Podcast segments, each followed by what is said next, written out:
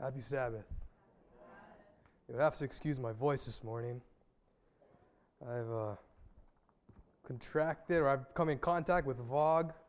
For some reason, when the Vogue hits, my voice says goodbye. And so, it's been kind of a joke. I've been walking around the house. Hey, did you know, I'm Batman. And so, you have to excuse a little. Sometimes my voice might crack. Uh, I'll do my best, but you know, this isn't the first time I've spoken without a voice, so I pray that the Lord will pull me through this. Before we get started, how about we say a quick word of prayer?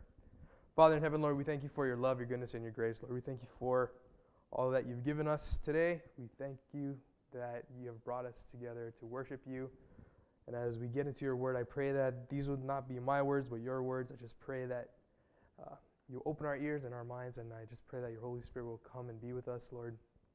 We thank you and we love you, and in Jesus' name we pray, amen. Today's sermon is entitled, All by Myself. All by myself. You know, I like to summarize my sermons usually in one word, and so today's word is loneliness. Loneliness is a very relative word because we can relate to it. There's a lot of stories about people who were known as loners. For instance, uh, anybody heard of the poet Emily Dickinson? Famous poet. I think she was the one that was known to never leave the house. Uh, she continuously wrote poetry from her bedroom, looked out the window into her yard, and she wrote poetry. She never left uh, either her house or her estate, and she, her many of her poems reflected her loneliness. Uh, There are a lot of people in today's world that is lonely, especially the elderly. You know, as a Bible worker, I worked a lot with elders. Um, I would visit them in hospitals, in care homes, Bible studies. Uh, I'm even taking a whole class about the sociology of aging.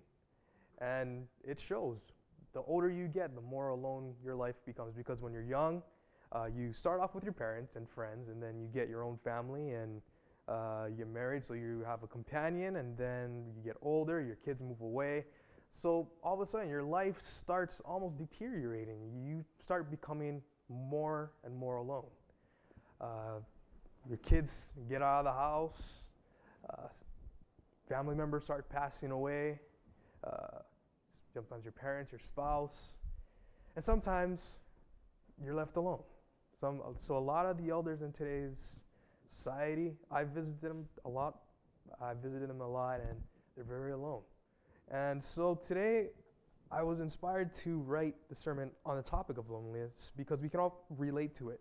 The patriarch David, even though he was a very spiritual man, admitted feelings of loneliness and expressed them through writing uh, in the Psalms. Uh, in Psalms twenty-five sixteen, it says, "Turn to me and be gracious to me, for I am lonely." Psalms one oh two seven, I lie awake. I have become like a bird alone on a roof. And turn with me to Psalms one forty-two, verse four. Psalms one forty-two, verse four, a psalm of loneliness. Psalms chapter one forty-two and verse four. The Bible says, I looked on my right hand and beheld, but there was no man that would know my that would know me. Refuge failed me. No man cared for my soul. You ever feel like this? You ever feel, I'm alone in the world. The world hates me. Sometimes it sounds kind of pathetic, but we all get there eventually. I mean, we, we all experience those feelings. Uh, think back to your childhood, your schoolyard days, you wishing that you could play with the popular kids, you're wishing that you could have a playmate to uh, to play on the swings with. Think back to high school when, for some reason, it seemed that everybody had a boyfriend or had a girlfriend except for you. And all you did was wish, man, I wish I had a girlfriend. Man, I wish I had a boyfriend.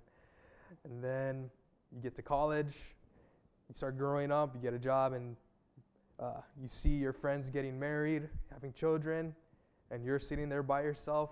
Even married people, uh, even in their marriage, they feel alone. Uh, married people who feel that their social needs haven't been met in their relationship. There's people who are unmarried or divorced. Uh, people who have lost parents, siblings, pets, and other loved ones. And like we talked about before, elders. So the big question is, did God create us to be alone? Were we designed to stand alone in this world? What do you think? No, not at all. There we go. God created people to have a relationship with him. Go with me to, uh, not yet, wrong verse. God created people to have a relationship with him, but sin tore it apart. Remember, back in Genesis, back in the Garden of Eden, we were face-to-face with God. We would, uh, the human race would meet with God on a day-to-day basis. But Satan's plan was to separate us, to get us alone. Sin set us apart from God. And if you think about the story of redemption, is the coming together or the reuniting of us with God. It's us going from a lonely stage to accepting Jesus, because when we accept Jesus into our life, that barrier that blocks us from God is broken. Jesus breaks down that barrier, and we become reunited with the Lord. God created people to have relationships with other people. Genesis chapter two and verse eighteen. Genesis two and verse eighteen.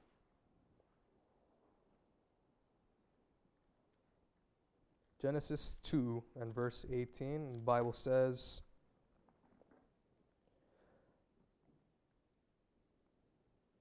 "And the Lord God said, it is not good that man should be alone. I will make him a help meet for him." A, a help meet for him. That's what the King James Version says anyway. Doesn't grammatically make sense, but oh well. But we were designed to have companions. That's what church is for. We come to church not because of a social obligation, not for a religious obligation. We come to fellowship, right? Now, excuse me, don't get me wrong. Sometimes being alone is good. Sometimes, you know, you need that time for yourself. Uh, I like to call it my bat cave mentality, or my bat cave time, where, you know, you had a rough day. Us us guys especially, we're, uh, I think the word is introvert or hermit.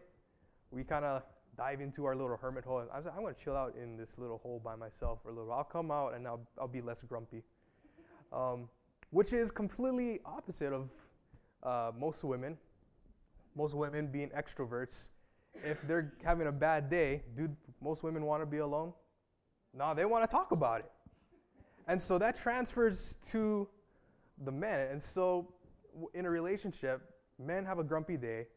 Women's mentality is, oh, I should talk to him about it. Men's mentality is, I want to be left alone. And so there's this continuously con- continuous clash of, I want to be alone. No, you shouldn't be alone. I want to be alone. I want, let's talk. And so we have this continual struggle of, I want to be alone. Sometimes, yeah, being alone is good. Even Jesus was alone sometimes. Bible specifically says he would go off alone to kind of recuperate, to rejuvenate, to uh, have rest time. Because remember, Jesus was an extremely busy guy. People coming to him, you know, Jesus, can you heal me? Jesus, can you do this? Jesus, I need this miracle, et cetera, et cetera. Bible says he would go off alone without the disciples, and he would either sleep or pray. So don't get me wrong, loneliness sometimes is beneficial, but when it starts affecting us mentally, when we start feeling sorry for ourselves, and we just have a little pity party with uh, us in our room, on our bed, you know, listening to sad music, that's when it becomes a problem. And so, how to overcome loneliness? First of all, God created us to have relationships with other people. First Corinthians chapter twelve. First Corinthians chapter twelve. This is talking about the body of Christ. First Corinthians chapter twelve and verse twenty-one.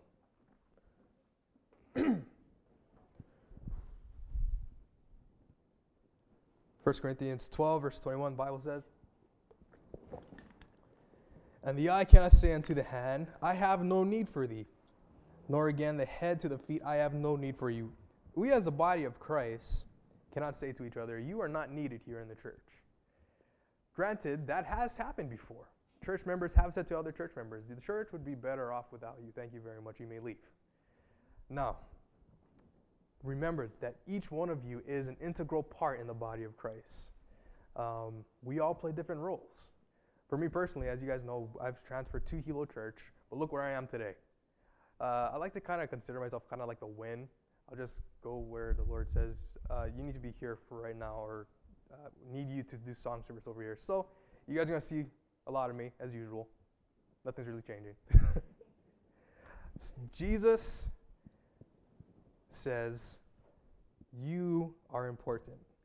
Don't think to yourself, you know, if I don't come to church this week, no one will miss me. Because you will be missed. Uh, we as church members, sometimes we, we think about it. It's like, oh, man, so-and-so didn't come to church today. I should give them a call, and nothing happens. So I encourage you, if you if you don't see your friend in church, give him a call. I was about to call Josh right before uh, I got up here to preach. He wasn't here yet, so I was like, hey, Josh, where are you? I, wanted, I was this close to texting you, man. Sin separated us from God, but sin also separated us from our fellow human beings.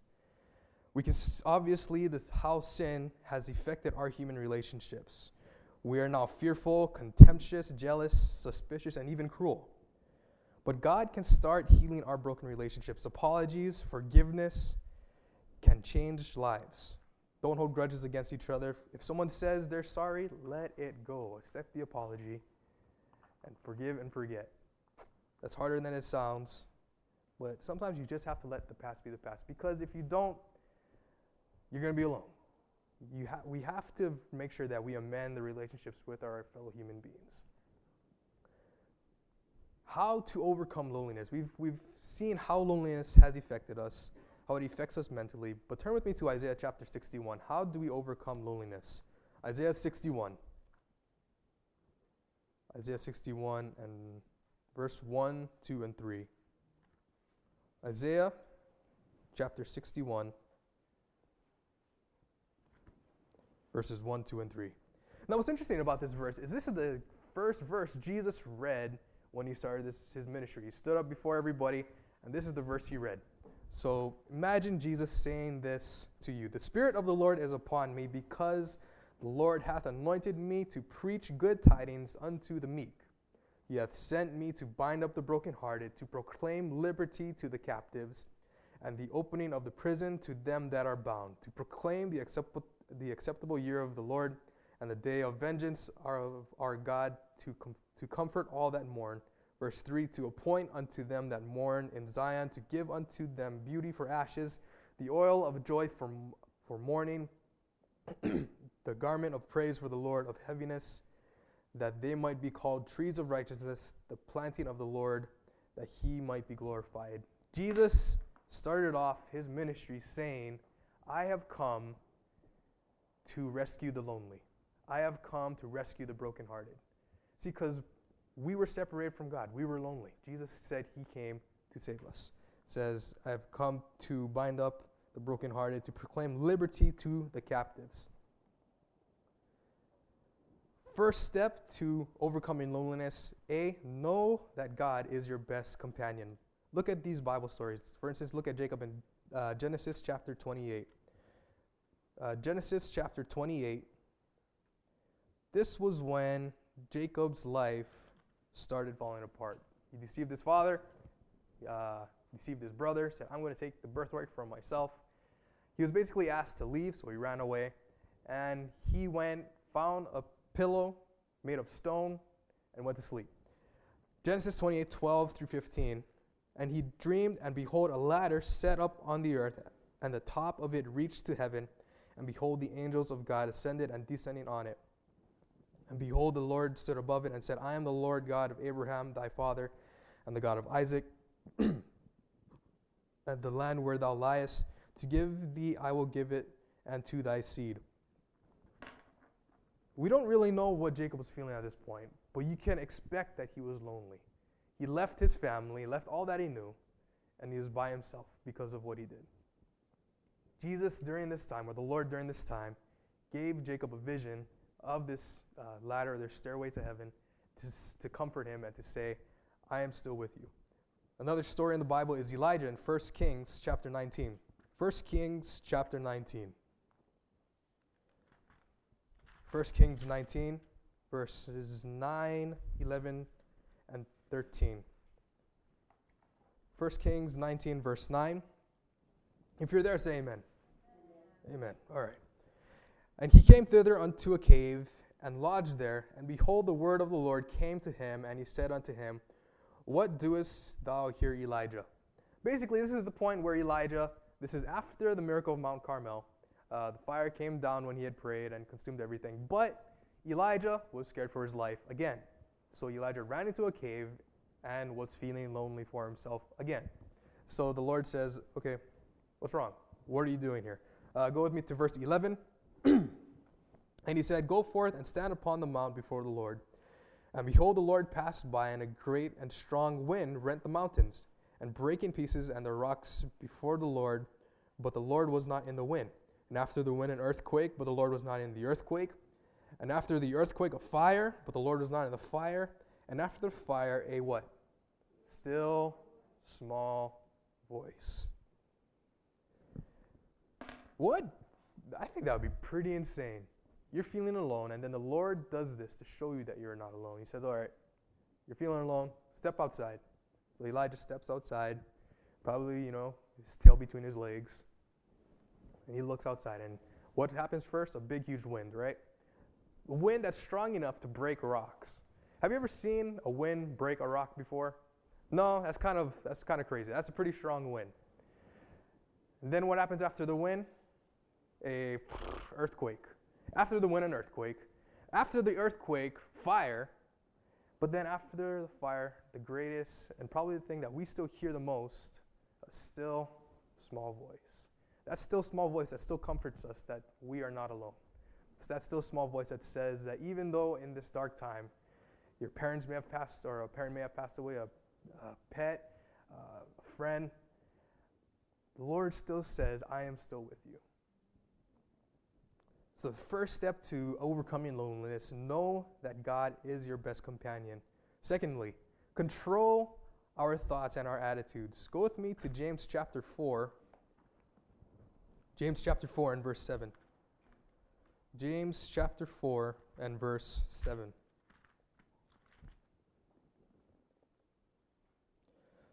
Submit yourselves therefore to God, resist the devil, and he will flee from you.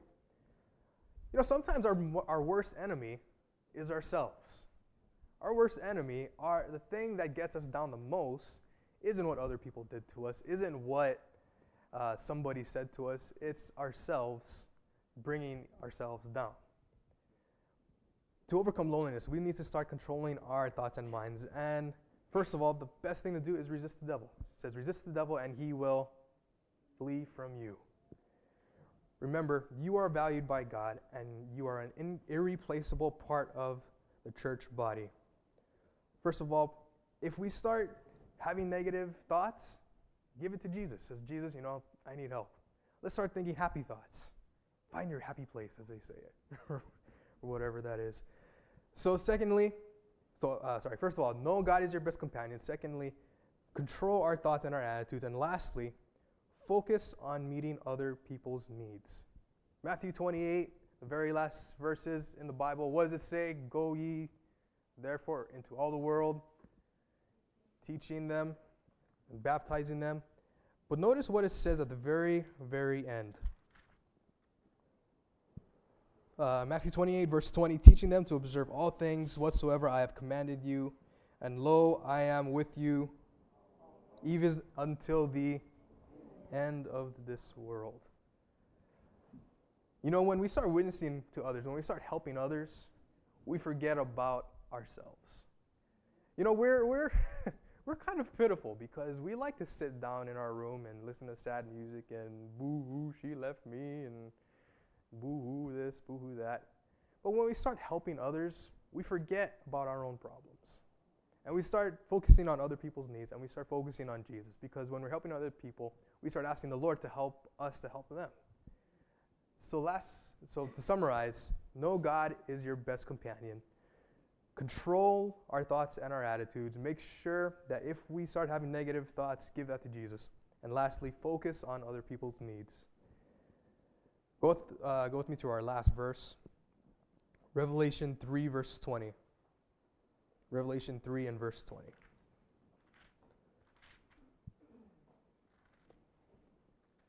Revelation three, verse twenty. Behold, I stand at the door and knock.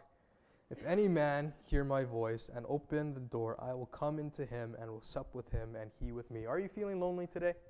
Because Jesus is knocking on the door of your heart. He's saying, if you're lonely, If you know somebody who's lonely, show them this verse. Show them that Jesus is softly and tenderly waiting. In fact, that's our closing hymn. So if you will, turn with me to that hymn. And my, oh, there it is. Softly and tenderly. Hymn number two eighty-seven. Number two eighty-seven.